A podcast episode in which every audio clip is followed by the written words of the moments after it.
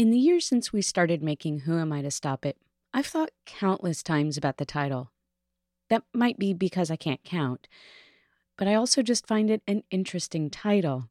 Most people add a question mark at the end, and why wouldn't they? It's a question, isn't it?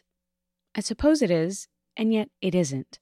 It's a rhetorical question, and usually you're not expected to answer the person who asked one of those, which makes it not a question in a way. When I encounter rhetorical questions, the answer I usually give is, Oh, yeah, good point. When I ask myself, Who am I to stop it? I think the same thing.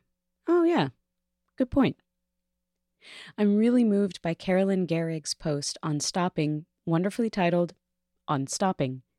Carolyn writes about the weird insistence non disabled people have with praising disabled people for not letting their disabilities stop them on smiling despite having a disability, on getting that job or degree or relationship or feeding themselves and never giving up.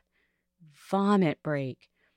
This is the kind of thing that I hope will actually stop. To stop putting focus on how you perceive people with disabilities likely won't succeed at things just because of disability and to start asking what social obstacles tend to prevent people from achieving what they want, disability or no disability.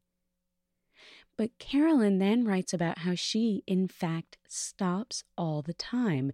It's part of how she lives with disabilities. When her body needs a break, she's going to stop.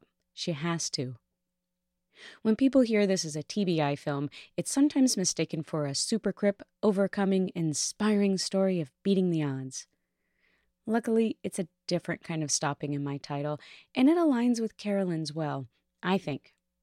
Mine is a pep talk. Who am I to stop it means don't let ableist messages get in your head and stop your creativity and self expression and self advocacy and fighting for whatever it is you want to fight for.